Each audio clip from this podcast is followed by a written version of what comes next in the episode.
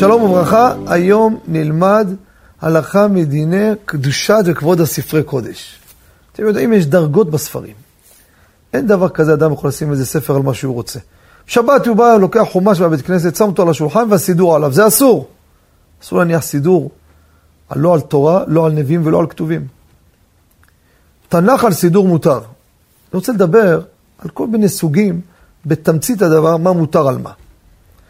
ספרי פוסקים, גמרות, מותר לשים על סידור, וכן סידור עליהם. הם אותה דרגה, אותה דרגה. תנ"ך זה הכי גבוה. גם בתנ"ך.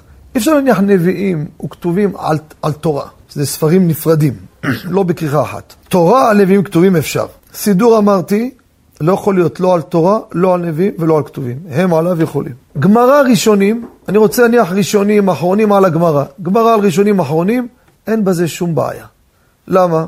כל הגמרא, כל הפירושים משמשים לגמרא, זה חלק מהם, אותה רמה יש להם, ולכן מותר לאדם להניח מפרשים על גמרא, גמרא על מפרשים.